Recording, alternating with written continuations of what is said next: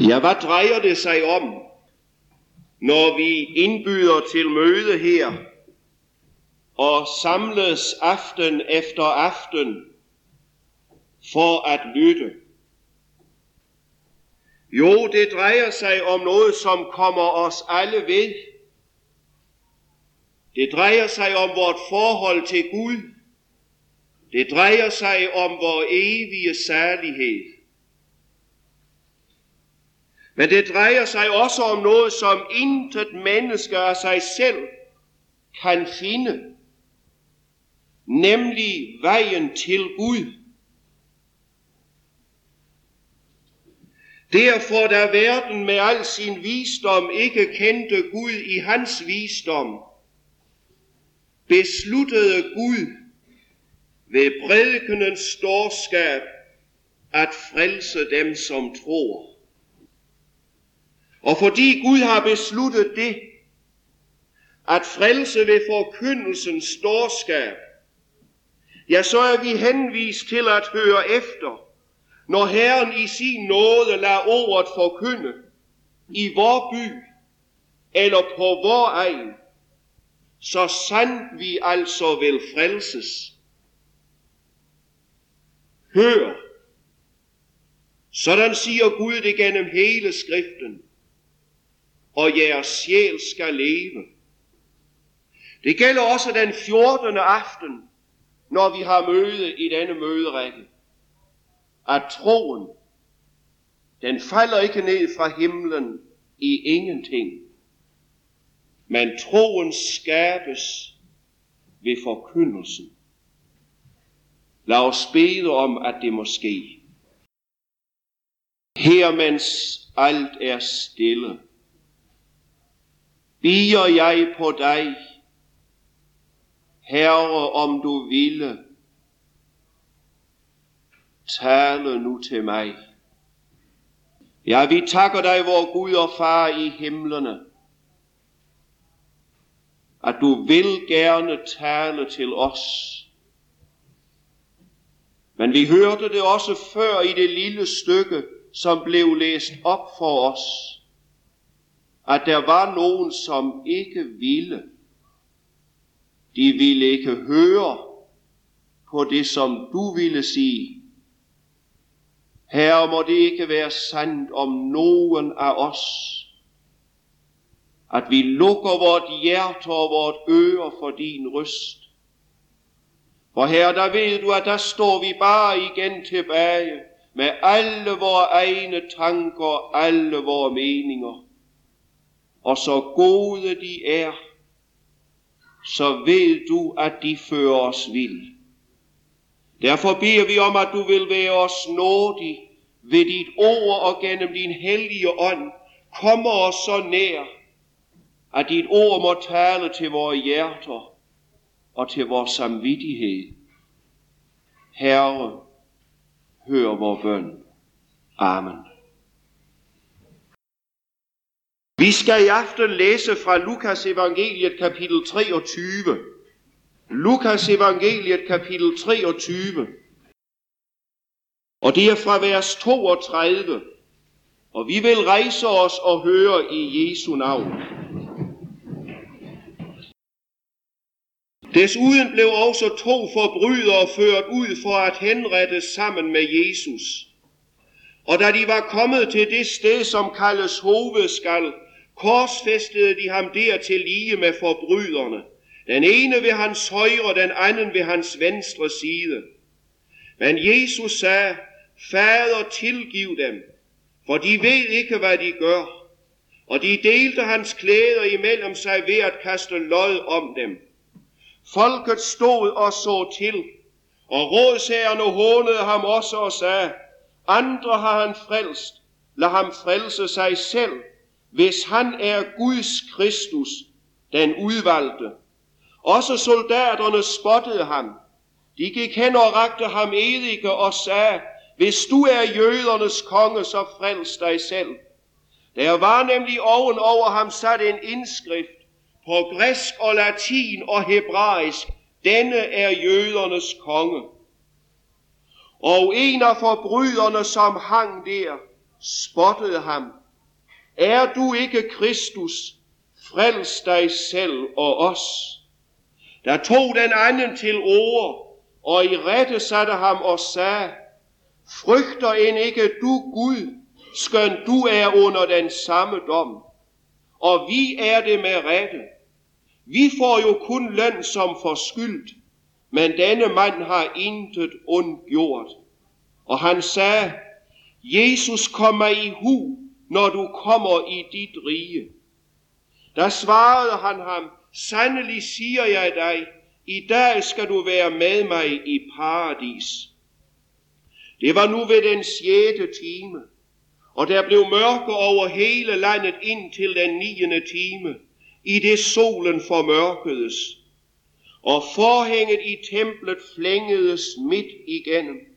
Og Jesus råbte med høj røst og sagde, Fader, i dine hænder betror jeg min ånd. Og da han havde sagt det, udåndede han. Amen. I en af vores gamle påskesalmer, der synger vi det sådan, Syng højt min sjæl om Jesu død. Han faldt ej sejrløs. For hans fuldbragt så mægtig lød, at helvede skjald og gøs. Men for jøderne og for hele den religiøse verden, også på Jesu tid, ja også for Jesu egne disciple, så så det ud som et stort nederlag, da han, Guds søn, blev korsfæstet i magtesløshed og døde. Vi ved også, at Peter kraftigt sætter Jesus i rette, da han begynder at give til kende, at han skal gå til Jerusalem og lide og dræbes og opvækkes på den tredje dag. Gud bevar dig, Herre, siger han til ham. Nej, sådan må det ingen lunde gå dig. Nej, Peter og de andre disciple, de fattede og begreb ikke dette med korset. Men skriften forkynder, at han led døden, kronet med herlighed og ære, for at det ved Guds nåde skulle komme alle til gode, at han havde smagt døden. Jesu nederlag på korset var sejr. Ja, det var Guds egen sejr til frelse for verden. For det var Gud, som i Kristus forligte verden med sig selv. Således elskede Gud verden, at han gav sin søn den enborne.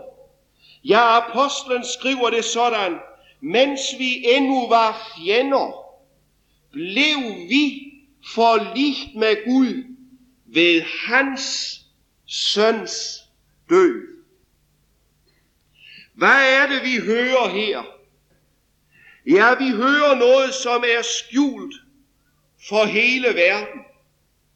Vi hører noget, som ingen mennesker ved noget om.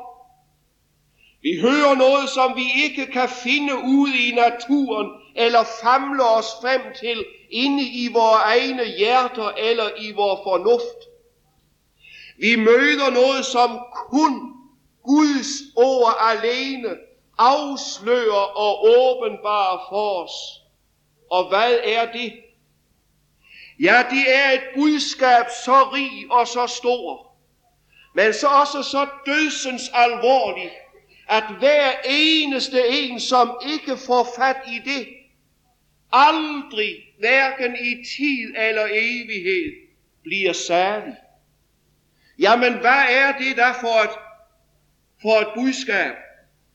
Jo, det er budskabet om, at verden, det vil sige hele verden, alle mennesker, alle Guds fjender, alle ugudelige mennesker, der har levet på denne jord, de har engang været i Kristus på en ganske bestemt måde på korset, da han døde.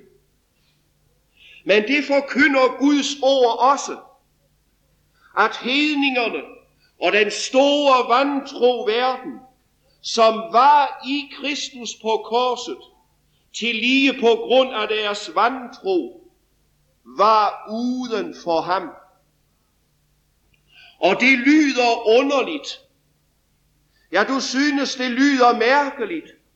For det ene øjeblik, så siger du, at alle, alle vantro og alle ugudelige mennesker, de var i Kristus, da han døde på korset.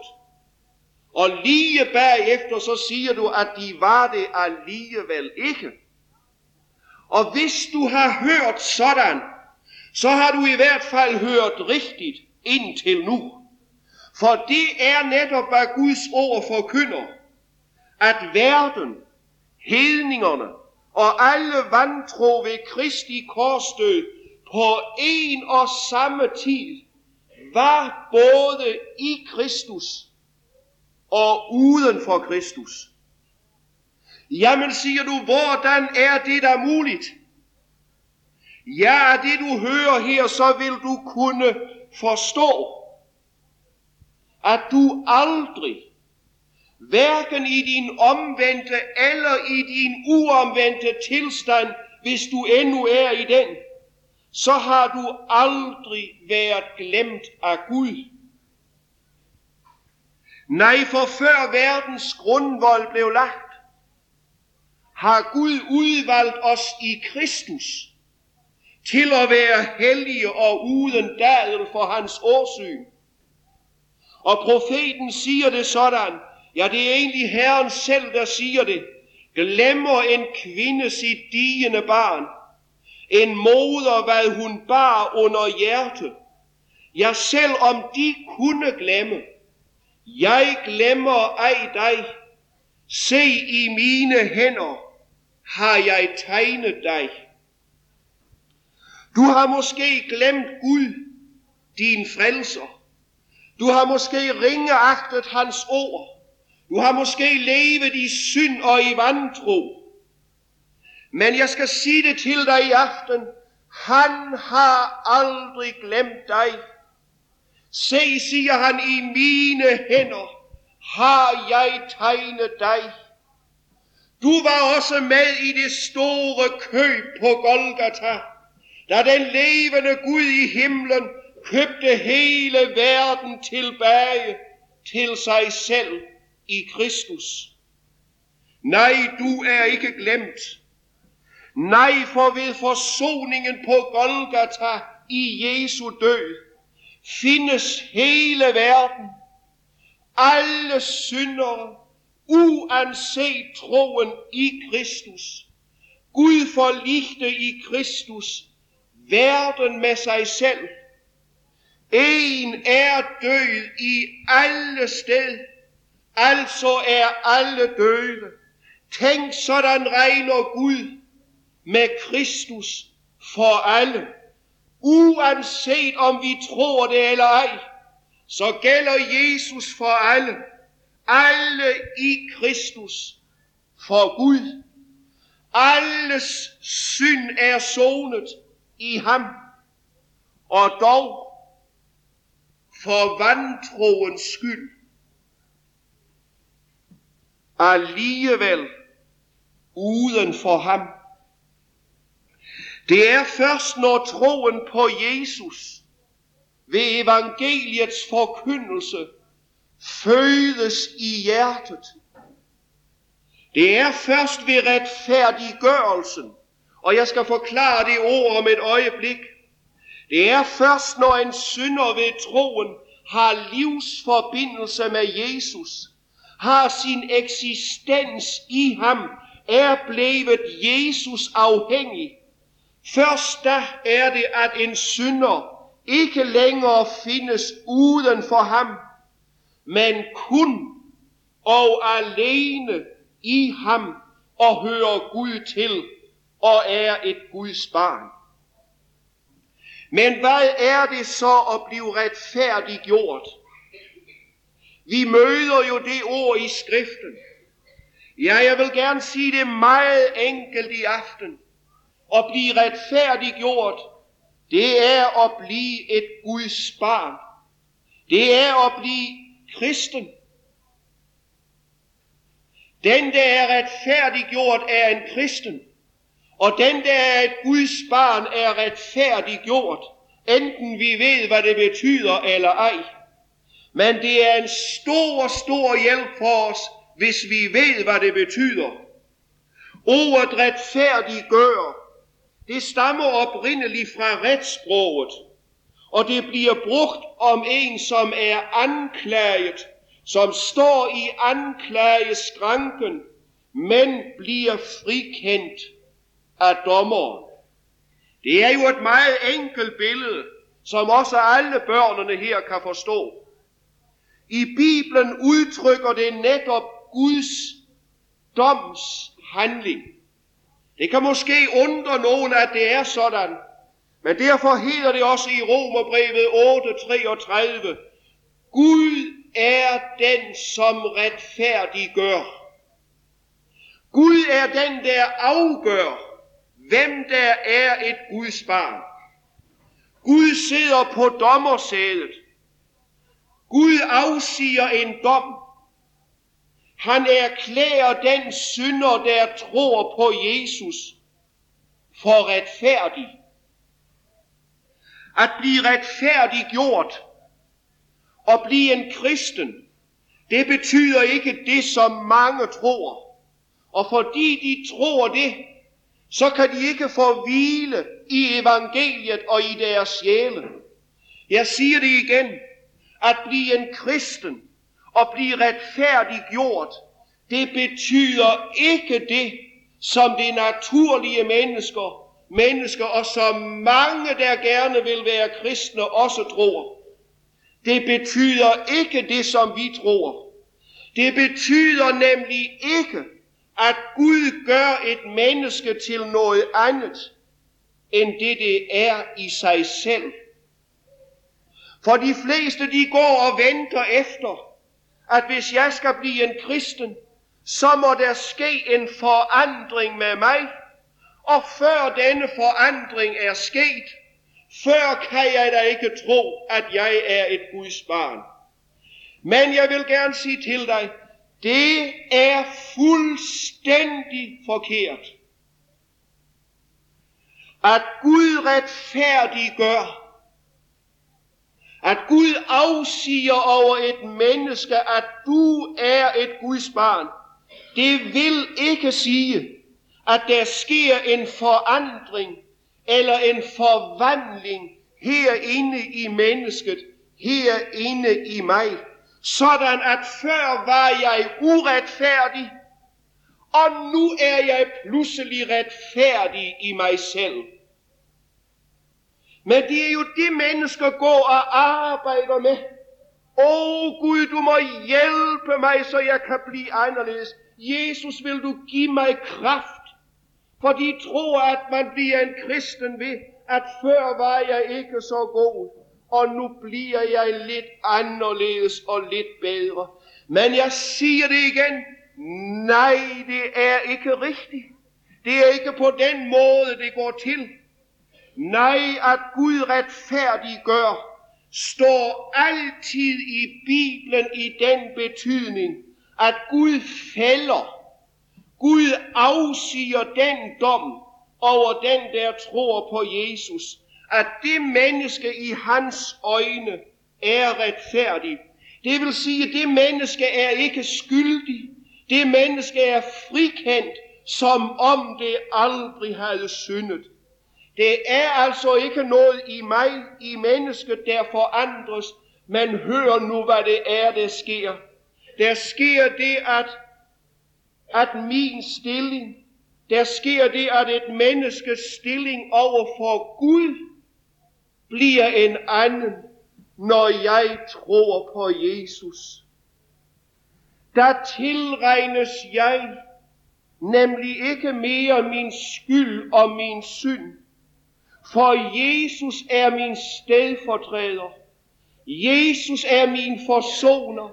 Han er den, som har sonet alle mine synder væk fra Guds ansigt.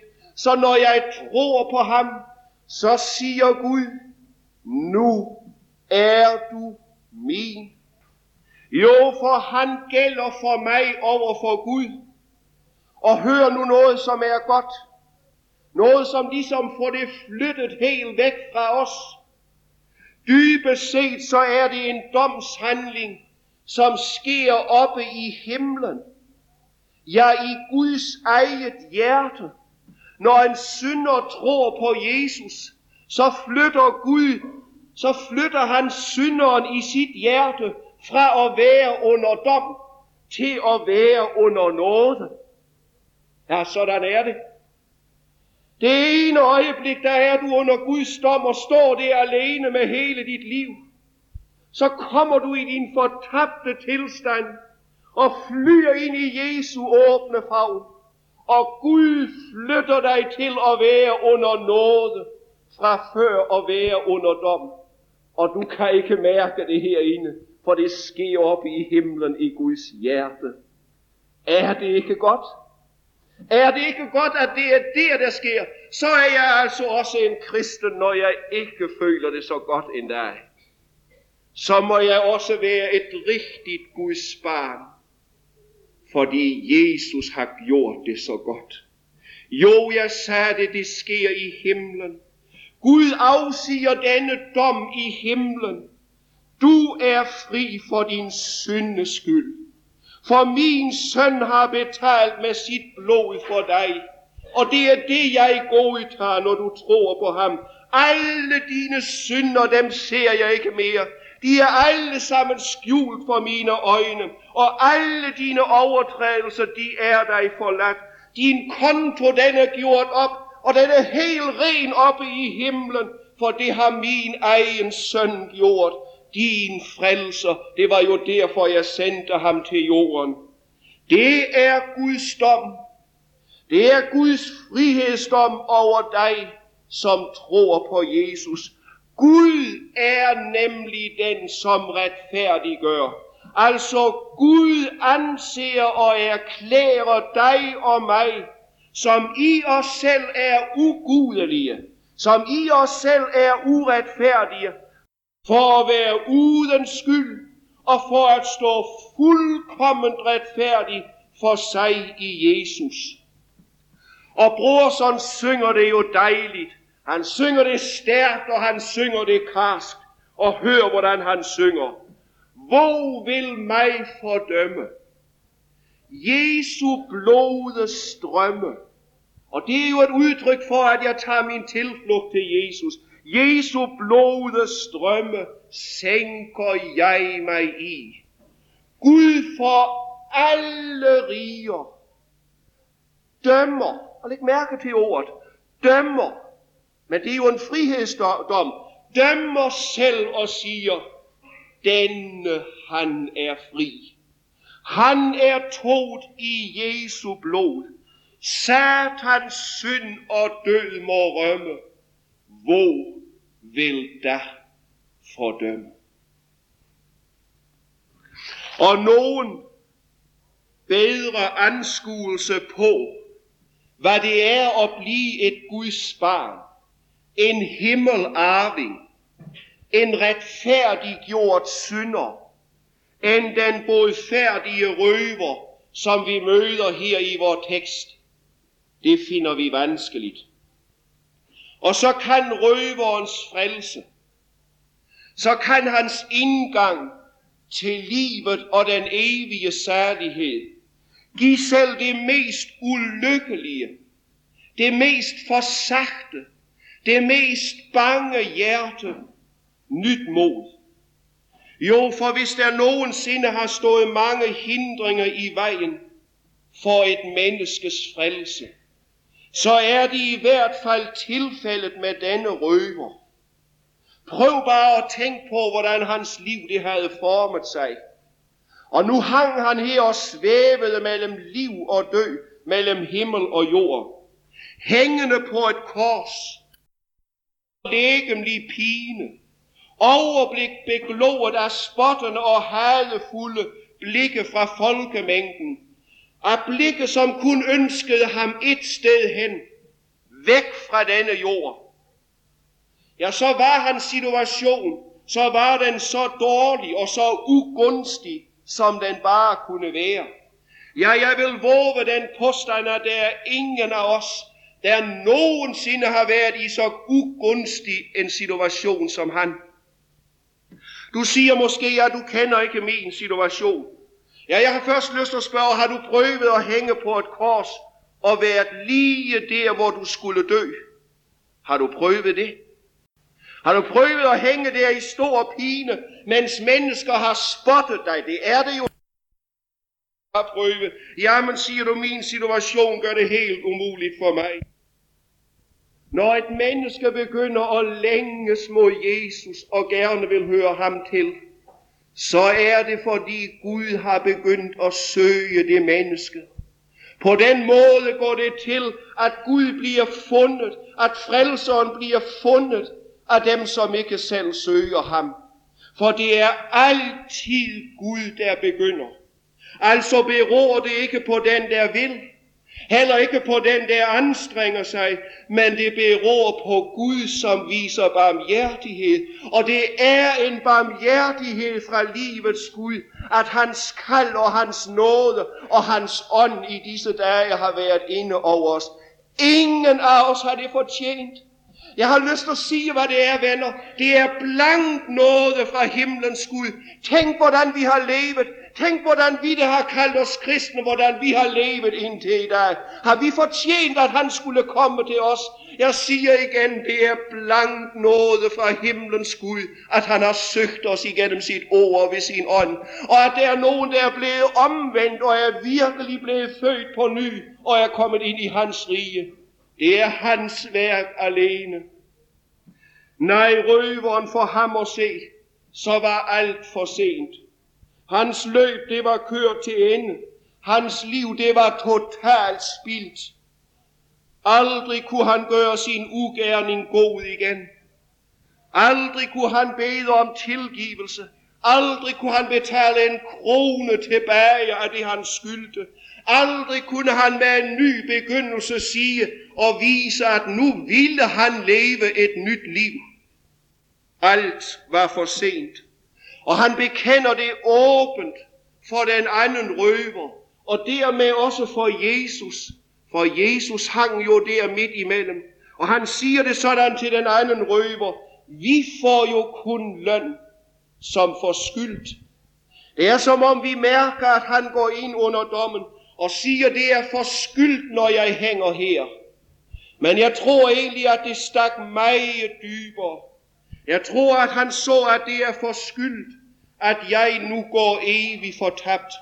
Han er fuldstændig enig med Gud. Det er det langt fra alle, det er. Nej, de er slet ikke enige om, at med det liv, de lever, så er de på fortabelsens vej. Jeg må spørge dig, som er her i aften. Er du enig med Gud om, at sådan som du er født ind i denne verden, og sådan som dit liv er, så er du kun skyldig til én ting. Den evige, evige fortabelse borte fra Gud. Så dårligt har vi nemlig alle sammen gjort det, men vort folk er ikke enige med Gud. Er du? Han bilder ikke sig selv noget ind her ved evighedens grænse, røveren. Han er fuldstændig ædru. Han er fuldstændig nøgtern. Han er sandhed. Og som han sagde englænderen, jeg citerede fra den anden aften, hvis noget menneske indbilder sig selv, at være værdig til andet end den mørkeste krog i helvedes dyb, så røber det, hvor uvidende det menneske er om sig selv og Guds retfærdige krav. Nej, selv havde røveren nok ikke noget håb om, at han skulle blive reddet. Og derfor havde han bare en lille forsigtig bøn. Jesus, kom mig i hu, når du kommer i dit rige. Men med denne korte bøn, så aflægger han egentlig et vidnesbyrd om, hvad der bor i hans hjerte, hvad han tror om Jesus. En bekendelse når du kommer i dit rige, siger han til Jesus. Forstod røveren, at den mand, der hang her ved hans side, han ejede et rige. Ja, Guds rige. Ja, hvem er det, der ejer Guds rige? Det er jo Gud selv. Forstod røveren, at ham, der hang her, det var ikke bare en Jesus fra Nazareth, men det var Gud. For det var jo sandheden, at her døde Gud. Her døde Gud for mennesker. Her døde den evige dommer. Her forsoner han verden med sig selv i Kristus. Som vi sang det i går. Dommeren selv. For dødsfangerne døde. Gud er forsonet. Han offret, han tog. Hellige Gud, må, hvor må du elske os, så dybt som du har villet nedværdige dig selv ved at dø på et kors. Men det var prisen, der det kostede faderen og sønnen, at frelse os fra alle vores synder og alle syndens følger i tiden og i evigheden. Og da røveren har bedt denne lille bøn, der lyder det uden forbehold til ham. Sandelig siger jeg dig, i dag skal du være med mig i paradis. Nu var røveren et Guds barn, men han var også noget mere end det. Han var også meget nær ved evigheden, og det vidste han selv. Det ved vi ikke altid, hvornår vi er nær ved evigheden. Der kan være, at der er nogen af os, som er her i aften, som er meget, meget nær ved dødens og evighedens grænse. Lad os ikke tænke, det er ikke mig næste gang. Jo, det er måske netop dig, som tænker sådan. Det er måske, måske dig næste gang. Men røveren vidste det i hvert fald. Jeg har bare nogle få timer igen, så skal jeg gå over grænsen. Men det var en ukendt verden og evighed, der lå foran ham. Hvad ville blive ham til del der i den lange, lange evighed? Jeg så han på sit eget liv, så vidste han nok, hvad han var værdig til. Hvordan er det, når du og jeg ser på vort liv? Vi som har hørt masser af Guds ord. Ja, hvis vi sammenligner os med røveren her, så må vi vel nok sige, at vi har været privilegerede. Åh, du verden, hvor har vi hørt meget Guds ord, de fleste af os. Og alligevel så må vi vel sige, de fleste af os, der er jo ikke særlig meget at råbe hurra for i vort kristenliv. Der er jo ikke mange, vi vinder for Jesus. Der er jo ikke stor nød i vores hjerter for de ufrelste. Nej, vi må mange gange slå os for brystet og sige, Herre, skal jeg nå himlen? Så fejl, så hyggelig og så falsk, som jeg mange gange er. Ja, må vi ikke det? Må vi ikke skamme os i forhold til røveren? Og når vi står der i vores skam og vores nød, ja, der er der bare én ting, det er godt. Og det er, at det er at få lov at høre, hvad han siger. Ham, som hang ved røverens side. Ham, som Gud har overladt al dom til, også på evighedens dag. Ham, som skal dømme levende og døde. Og det er netop, hvad der sker her på korset. Helt uventet, så får røveren virkelig noget at høre fra denne Jesus. Jesus giver røveren klar ja fuld klarhed over, at han ikke skal komme til et straffens sted, men han skal komme til paradis. For ham den dybt faldende skal nu den Guds have åbnes, som Adam og Eva efter faldet ikke måtte betræde. Der skal ikke stå nogen kirub med et glimtende flammesvær og vogte adgangen til livets træ. Nej, tværtimod, så skal han, som står over alle keruberne, selv byde ham med indenfor i Guds paradis i dag. Og så tror jeg, det var nogle ord, som gjorde røveren særlig godt. Jeg tror, det gjorde godt for ham, når Jesus sagde til ham, i dag skal du være med mig i paradis. Jeg lad os sige det til hinanden, at der er ingen paradis, der hvor Jesus ikke er med. Men det var jo netop det røveren fik at vide, at når han nu skulle dø, så skulle han få lov at være med Jesus i paradis. Tænk, i paradis skulle han have fællesskab med Jesus selv. Jesus ville ikke skamme sig ved ham i Guds rige. Tænk, hvilken nåde. Tænk den frelser, der for intet fra røverens side havde ordnet hele hans forspildte livs regnskab med Gud. Tænk, han ville være hos ham hele evigheden. Den forvisning fik røveren med ind over grænsen, nu lige før hans liv det blev udslugt. Tænk om Jesus kom til dit og mit dødsleje. Tænk om han kom der og stod og sagde det. Nu om nogle timer, så skal du flytte over. Men frygt ikke. For i dag skal du være med mig i paradis. Åh, hvor ville det tage brøden ud af døden. For sådan er det, når vi møder ham, som er livet. Så bærer han over det, som er så tungt, og som vi kan grue for. Og som den gamle professor Hallesby i Norge sagde, han sagde det sådan, bed hver dag for din dødsdag. Og så kunne vi jo bede om, at det netop måtte blive sådan, at når jeg skal flytte, at så ville Jesus stå der og sige, i dag, nu skal du være med mig i paradis. Og så lød det fra Jesus i dag.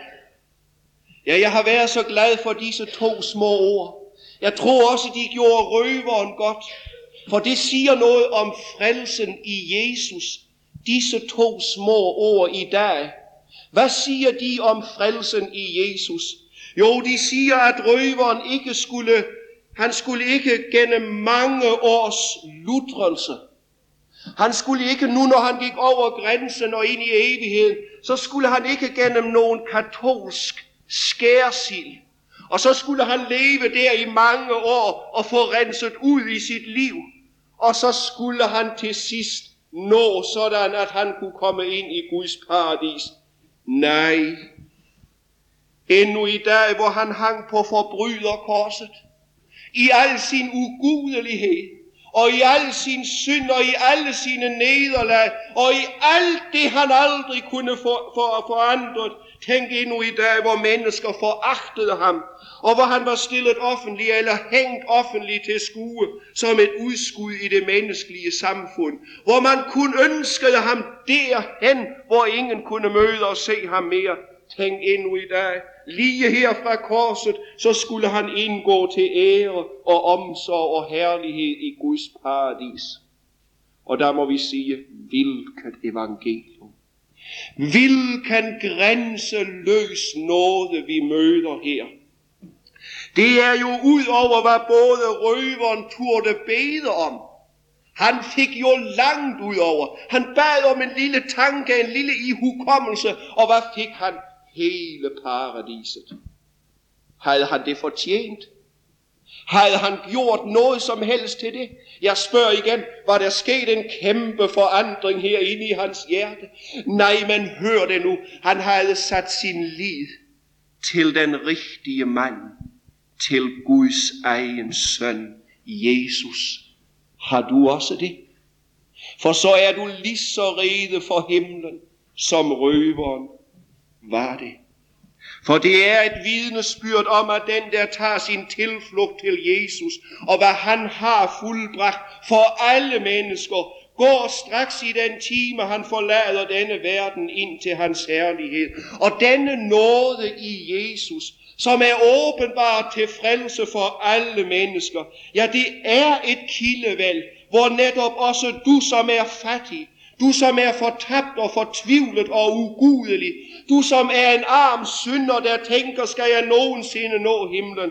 Her må du slukke sjælens tørst i det fuldbragte værk.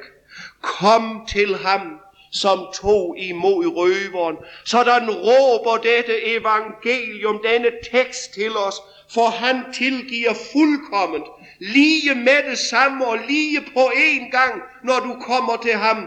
Så det er intet, der skiller dig fra himmelens hellige Gud.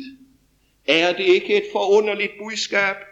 Derfor fylder det også de mest håbløse hjerter med det aller, aller særligste håb. Tænk, jeg må være et helt Guds barn ved det, som jeg ejer i Jesus. Men hvordan kan alle indbydes? Ja, det som er godt og det som vi skal have klarhed over, det kan vi ikke høre for tit. Jeg kan, jo nok, jeg kan jo nok undre mig, når mennesker har siddet og hørt i 10 eller 12 eller 14 aftener, og så når vi kommer og skal tale sammen om, om det evige liv, ja, så er det næsten som om, man ingenting har hørt. Og det har egentlig gjort, at jeg har måttet sige til mig selv, når jeg skulle stå her i de sidste dage, du må gentage det. Der er ellers nogen, der er så lede på det der med at få det gentaget. Men jeg har sagt til mig selv, de skal have det gentaget, og jeg skal have det gentaget. For jeg trænger sådan til at høre det evangelium, som jeg egentlig godt kender og ved.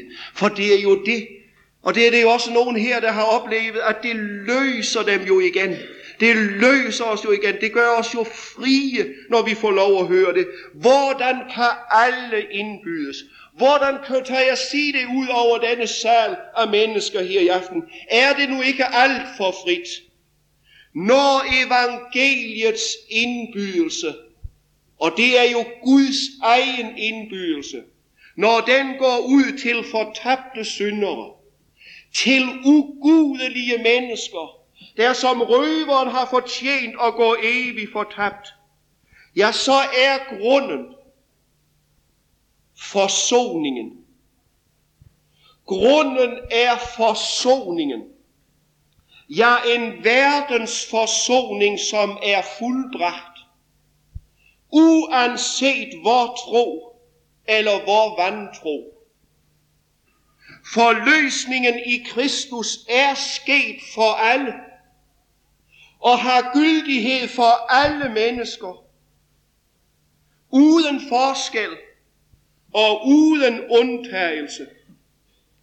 Paulus skriver det sådan i Romerbrevet. Ligesom der er den enes fald, fulgte fordømmelse for alle mennesker, således skal der af den enes retfærd retfærdiggørelse til liv for alle mennesker.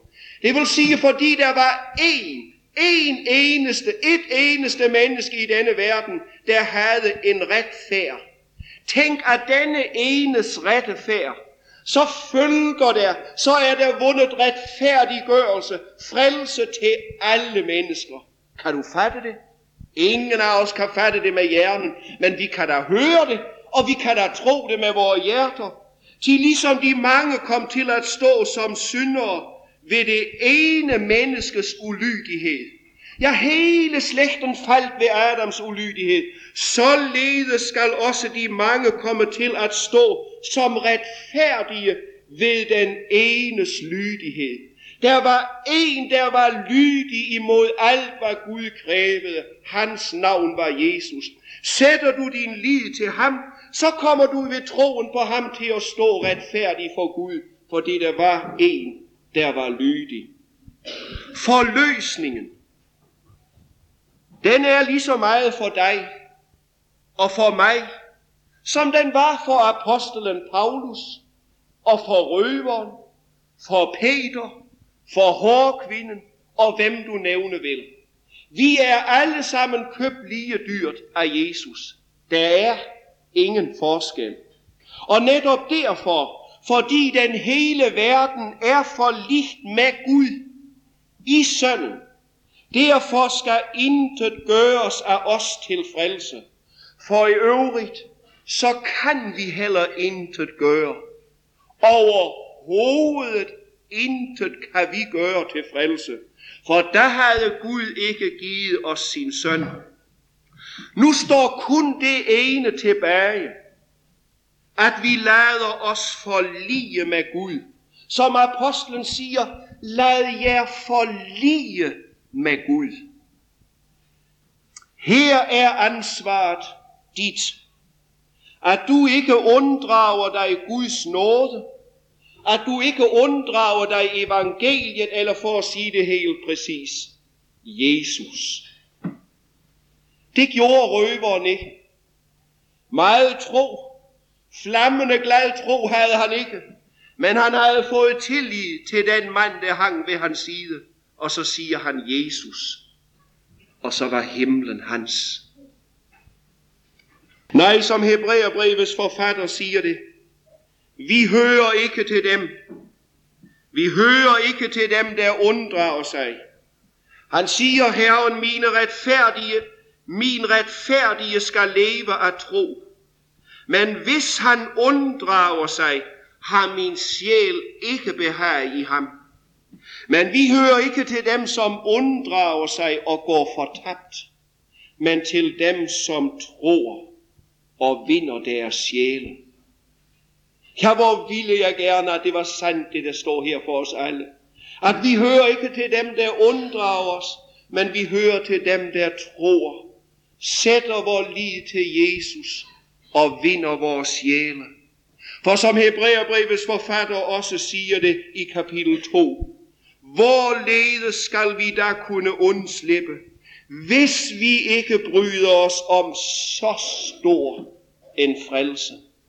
Ja, hvordan skal vi kunne undgå at blive ramt af Guds dom til fortabelsen, hvis vi ikke bryder os om så stor og så fuldkommen en frelse? Unddrager du dig? Eller kommer du til Jesus, når Gud kalder? Du ser, at grundlaget for det at blive et Guds barn, for det at blive retfærdiggjort, det er ikke vores gerninger.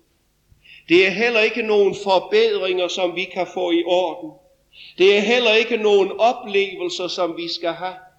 Ja, vi skal ikke engang bøje vores knæ. Vi skal ikke engang kende en hel masse i Guds ord.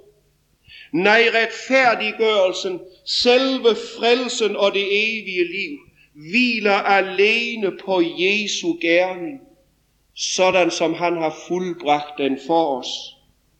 Gud peger ikke på noget, som vi først må have i orden, når han indbyder os til samfund med sig.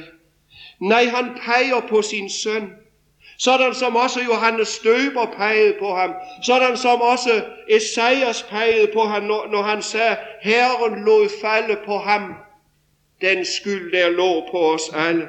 Det er på grundlag af, hvad Jesus har båret. Det er på grundlag af, hvad Jesus har gjort. Det er på grundlag af, hvad han er for os allerede nu, at indbydelsen lyder til enhver. og følger vi indbydelsen, og derfor lader Gud den jo gå ud. Tager vi imod Jesus, ja, så hører vi allerede til i Guds rige, for alle dem, som tog imod ham, dem gav han magt til, dem gav Gud lov til og ret til at være hans børn, dem som tror på Jesu navn. Da Jesus døde med sejrsråbet, det er fuldbragt der skete der noget underligt. Der skete der virkelig et mirakel. Der skete nemlig det, at forhænget inde i det store tempel i Jerusalem, det flængedes midt igennem, fra øverst til nederst, så der nu blev adgang fra det hellige og ind til Gud selv i det allerhelligste. Og det er ingen tvivl om, at Gud med dette symbol, med det billede, med det, han, med det tegn, han her gjorde, dette synlige tegn, så viser han, så viser han os den åbne adgang ind til sig, netop ved Jesu død. Den adgang, som ordet her og overalt forkynder os, og som røveren i sin sidste stund benyttede sig af. Adgangen i Jesu død og han er trofast, og han er fuldstændig uden svig. Han som indbyder og giver forjættelsen om nåde og fri adgang til sit rige, til os, der har mistet enhver ret og enhver mulighed for at komme i samfund med ham. Han er ikke en løgner, men han er fuld af trofasthed, og han er uden svig. Jamen, siger du. Du burde aldrig sige et jamen, når Gud taler. Jamen, og jeg hører det jo i kor fra mennesker. Jamen, du burde aldrig sige det. Jamen, siger folk. Jamen, jamen, jeg kan da ikke sådan uden videre komme til Jesus og tro på ham og hvad han har gjort når jeg sidder fast i alt det gamle og alt det forkerte. Du ved vist ikke, hvordan jeg er. Ja, sådan tænker mange, og sådan siger måske endnu flere eller omvendt. Og så holdes du tilbage af hvad? Jo, af alt det du først skal gøre, først skal føle, først skal opleve, og først skal have lidt forandret, og først skal have lidt sejr over, og først skal have bragt lidt i orden. Og så går du og masser og masser og masser med dig selv. Og imens så står døren ind til Guds faderhjerte åben for hele verden i Jesus Kristus. Alt er rede. Kom nu.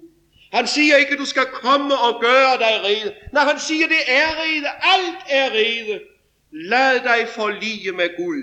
Tag din tilflugt til Jesus. For ham, som ikke kendte til synd. Ham har Gud gjort til synd. Han skal aldrig gøre det mere. Han har gjort det ham til synd for os, for at vi kunne blive Guds retfærdighed i ham. Det som først må ske, inden du kan komme til Gud, det er allerede sket. Det skete, da Jesus levede og døde og opstod for os. Gud indbyder os til at blive forligt med ham, til at få del i frelsen, til at få det ret med ham. Ikke på grundlag af det, der skal ske med os, men på grundlag af det, der er sket for os. Tænk det på den grund, Gud indbyder os. Alt det, der skal forandres i vort liv, alt det, der skal ske med os, hør det nu. Det er altid en følge af, det er en frugt af, at du er frelst. Jo, Gud vil have noget ændret i dit liv, det er helt sikkert. Han vil, at du skal blive mere brændende og varm for hans rigsag. Han vil ikke, at du skal gå og sladre mere om andre. Han kommer med kniven, vingårdsmanden, for at skære alt det væk. Men det frelser dig ikke. Om du er meget eller lidt renset, så frelser det dig ikke. Nej, det gør kun det, Jesus har gjort alene. Da Jesus råbte, det er fuldbragt, da han råbte det ud over en fortabt verden, der havde Gud fået alle ting af en fordømt verden, af en frafalden og fortabt menneskeslægt, gennem en stedfortræder. Der havde han ordnet det for alle.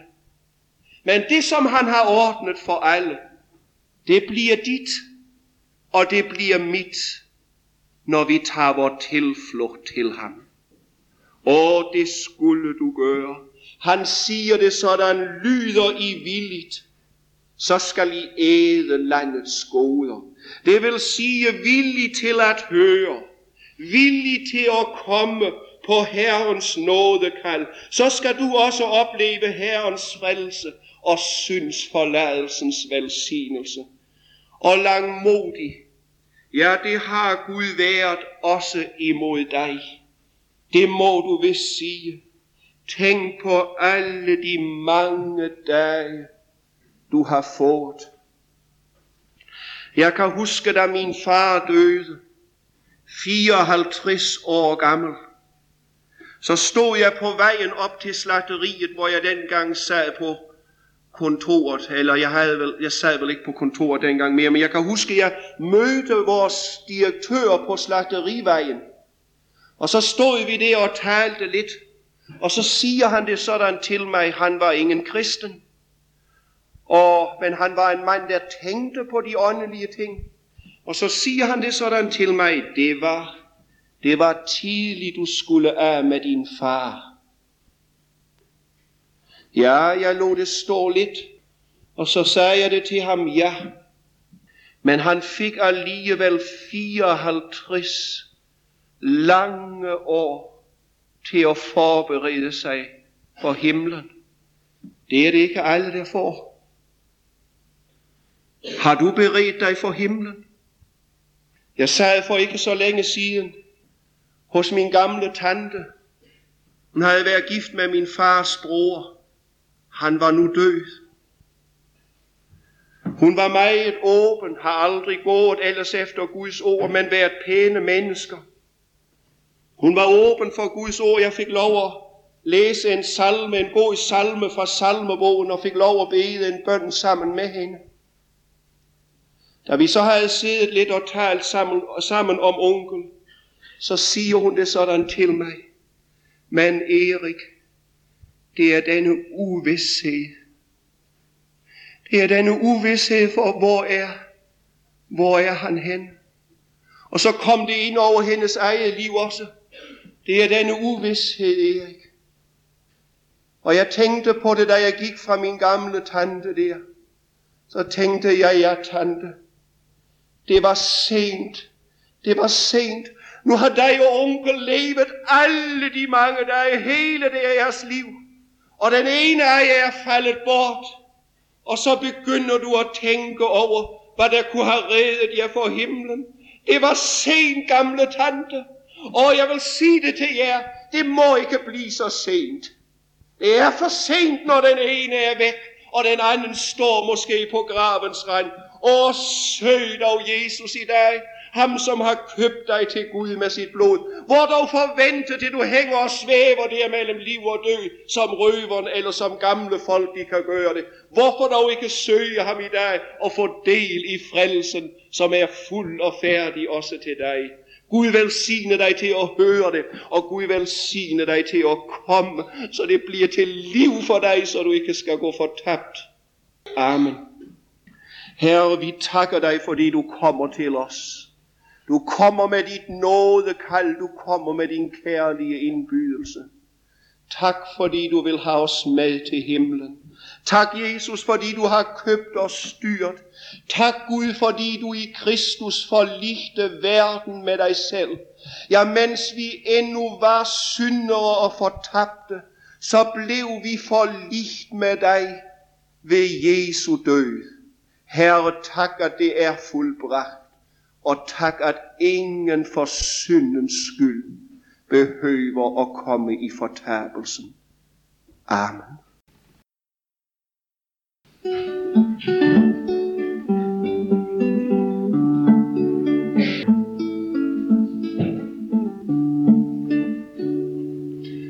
Jeg har hørt, at min frelser mig elskede så højt, at på Golgata offrede han sig, og såret hans pande, at tornkronen blev, for at frelse en synder som mig. Han frelste en synder som mig, og såret hans pande blev, for at frelse en synder, en synder som mig. Den bitreste strid han strid.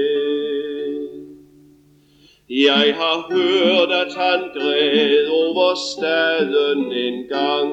Vil du kende besøgelsens stund, hvor gerne jeg ville forsamle dit folk, det for mig blev et kald fra min Gud. Han frelste en synder som mig, og såret hans pande blev. For at frelse en synder, en synder som mig, den bitreste strid han strid. Og alle som kommer til ham skal blive frelst, for at frelse er netop hans sag. Nu venter i nåde han også på dig, så kom nu til Jesus i dag. Han frelser en synder som dig, og såret hans pande blev, for at frelse en synder, en synder som dig. Den bitreste strid han strid.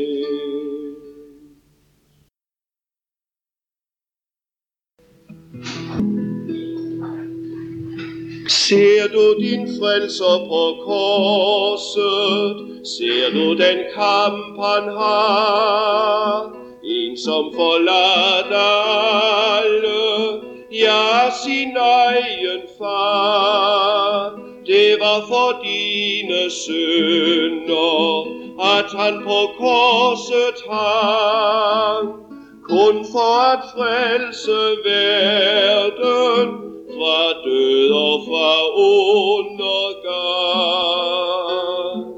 O min kære Jesus, aldrig fatter jeg, at du kunne lide korsets død for mig. Tak at lyset skinner, klart derfra. Tak for hver som finder dig på Golgata. Ser du ham værende kronen, den som er torne var? Ser du at blodet rinder over hans pande klar. Stille han bære byrden, al verdens skam og last. Der på Golgata højen, frelserens hjerte brast. O min kære Jesus, aldrig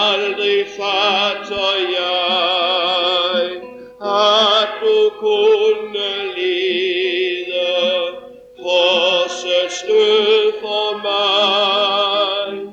Tak at lyset skinner, altid klart derfra. Tak for hver som finder dig på Golgata. Ser du de navlede ser du side så. Se kære ven, som endnu borte fra Herren går. Kom med din nød til Jesus, han som dig elsker så. Skynd dig at modtage frelsen, som du i dag kan få. O min kære Jesus, aldrig fatter jeg, at du kunne lide korsets død for mig. Tak at lyset skinner,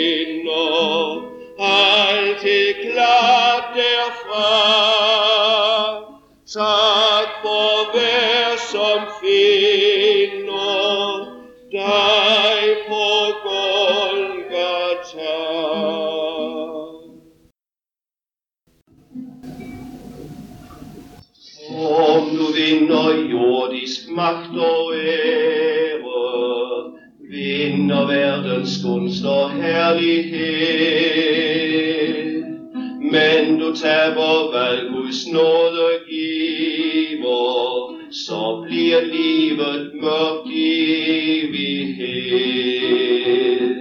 Hvad har du igen om sjælen tabes i en mørk og tidløs evighed.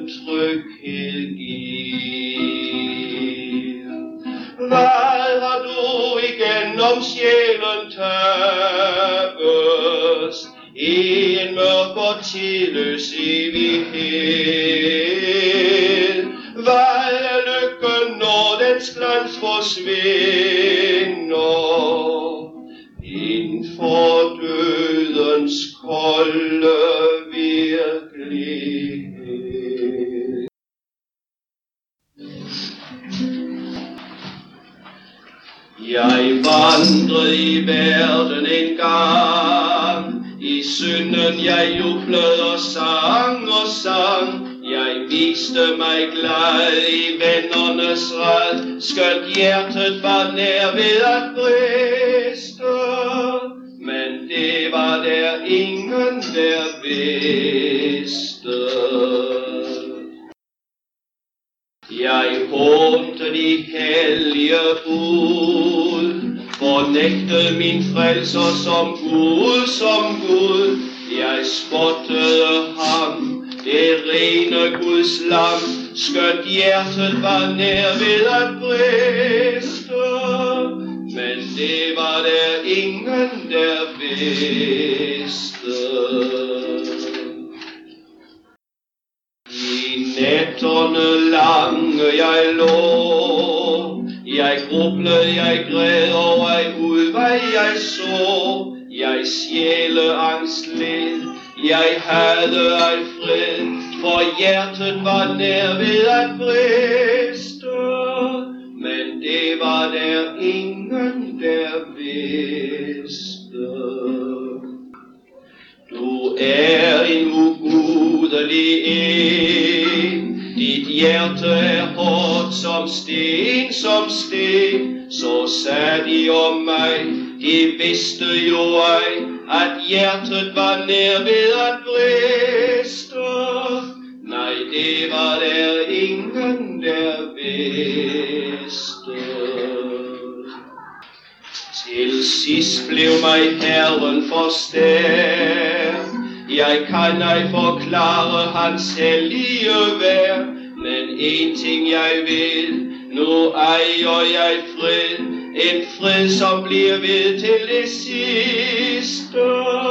Bliver ved, når mit hjerte skal briste.